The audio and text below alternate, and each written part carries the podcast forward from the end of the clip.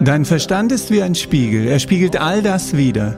Du kannst diesen sehen und diesen, aber du kannst diesen nicht sehen, denn dieser ist hinter dem Spiegel. Du musst eine einfache Sache tun. In ein paar Tagen wirst du auf der anderen Seite des Spiegels sein.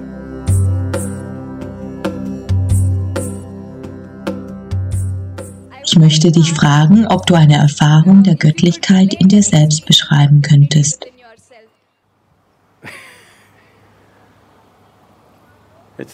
Es ist so. Der Grund, wieso nicht jeder diese Erfahrung macht, ist, weil jeder etwas glaubt. Das Einzige, das ich mit mir gemacht habe, ist, ich bin ungebildet geblieben.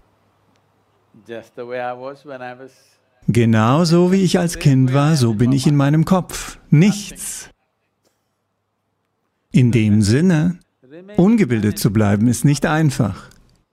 Denn vom ersten Tag deiner Geburt an versuchen deine Eltern, deine Lehrer, jeder Erwachsene, Pandit, Mullah, Priester, jeder versucht dir etwas beizubringen, das in seinem Leben nicht funktioniert hat.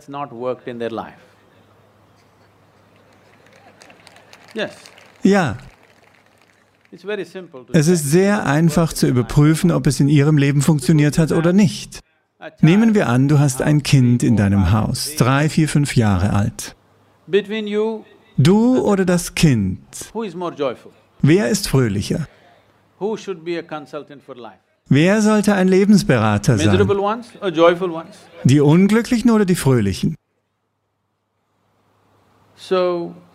Wenn du dir also die Leute ansiehst, die dir alle möglichen Ratschläge und Belehrungen geben, schau dir zuerst ihr Gesicht an, höre nicht auf ihre Worte. Wenn sie wirklich glückselig sind, musst du ihnen zuhören. Wir müssen wissen, wie sie so glückselig wurden. Wenn sie unglücklich sind, spielt es keine Rolle, was für große Dinge sie sagen. Die gottverdammten Dinge haben für sie nicht funktioniert. Also das Einzige, was ich selber gemacht habe, ist ungebildet zu bleiben. Das bedeutet, dich nicht zu identifizieren mit deiner Herkunft, deiner Familie, deiner Religion, deiner Kultur, den umherschwebenden Philosophien, der Politik und den Dingen, die um dich herum geschehen. Du kannst beteiligt sein, aber du bist nicht damit identifiziert. Wenn du nicht identifiziert bist, ist es für die menschliche Intelligenz natürlich, sich nach innen zu wenden und das zu finden. Aber weil wir vorgefertigte Schlussfolgerungen haben, wissen wir natürlich, wo Gott ist. Wir kennen seinen Namen, wir kennen den Namen seiner Frau, wir wissen, wie viele Kinder er hat, wir kennen seinen Geburtstag, wir wissen, was er sich zum Geburtstag wünscht. Das ist ein ernsthaftes Problem. Aber du weißt überhaupt nichts über dich selbst.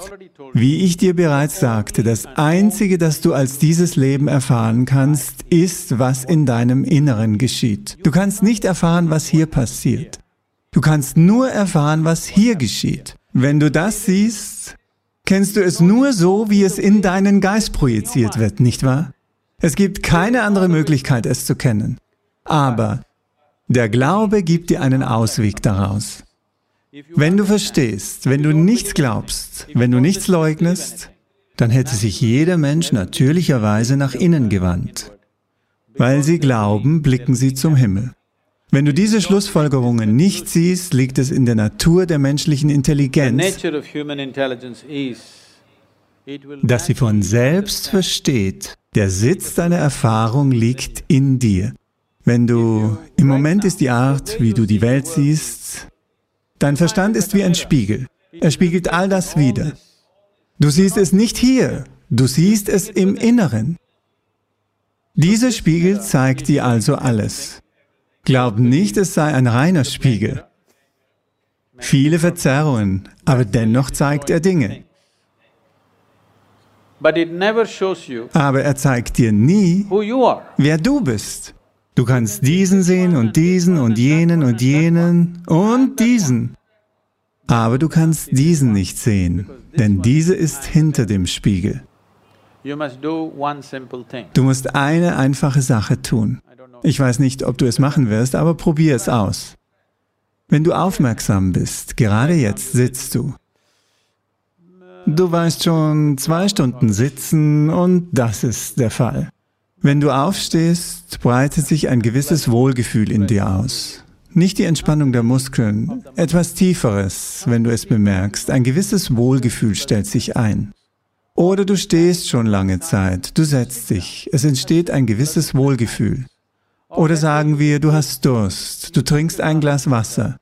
Nicht die Kühle des Wassers, nicht der Durst, der verschwindet. Viel tiefer drinnen entsteht ein Wohlgefühl. Du legst dich ins Bett nach einem vollen Tag. Du wirst sehen, ein gewisses Wohlgefühl breitet sich in dir aus. Du wachst morgens auf, ein gewisses Wohlgefühl breitet sich in dir aus.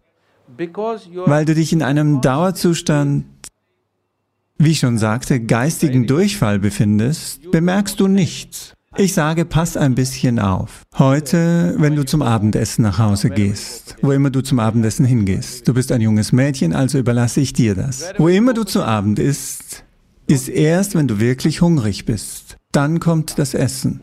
Warte. Du möchtest jetzt wirklich sofort essen. Warte einfach zwei Minuten lang. Schau dir das Essen nur an. Warte. Dann iss langsam. Wenn die Nahrung in dich gelangt, wirst du sehen, der gesamte Körper antwortet auf eine bestimmte Weise. Ein gewisses Wohlgefühl breitet sich in dir aus. Du achtest weiterhin darauf. Im Moment ist es nicht so, dass du das überhaupt nicht kennst, aber im Allgemeinen bleiben die meisten Menschen nicht länger als zwei bis drei Sekunden bei diesem Wohlgefühl. Du schaffst es dort zu bleiben, sagen wir, 12 bis 15 Sekunden. In ein paar Tagen wirst du auf der anderen Seite des Spiegels sein und du wirst mir diese Frage nicht stellen. Du wirst wissen, was es bedeutet, mit dem Göttlichen zu leben. Im Moment lebst du auf der falschen Seite des Spiegels. Siehst vielerlei Bilder, ein Kaleidoskop spielt sich ab. Aber du kannst nie dich selbst sehen oder die Natur deiner Existenz.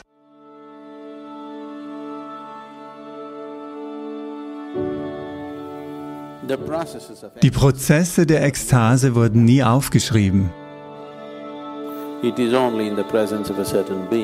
Nur in der Gegenwart eines bestimmten Wesens geschehen diese Dinge. Die Yogis haben viele Möglichkeiten, das zu tun.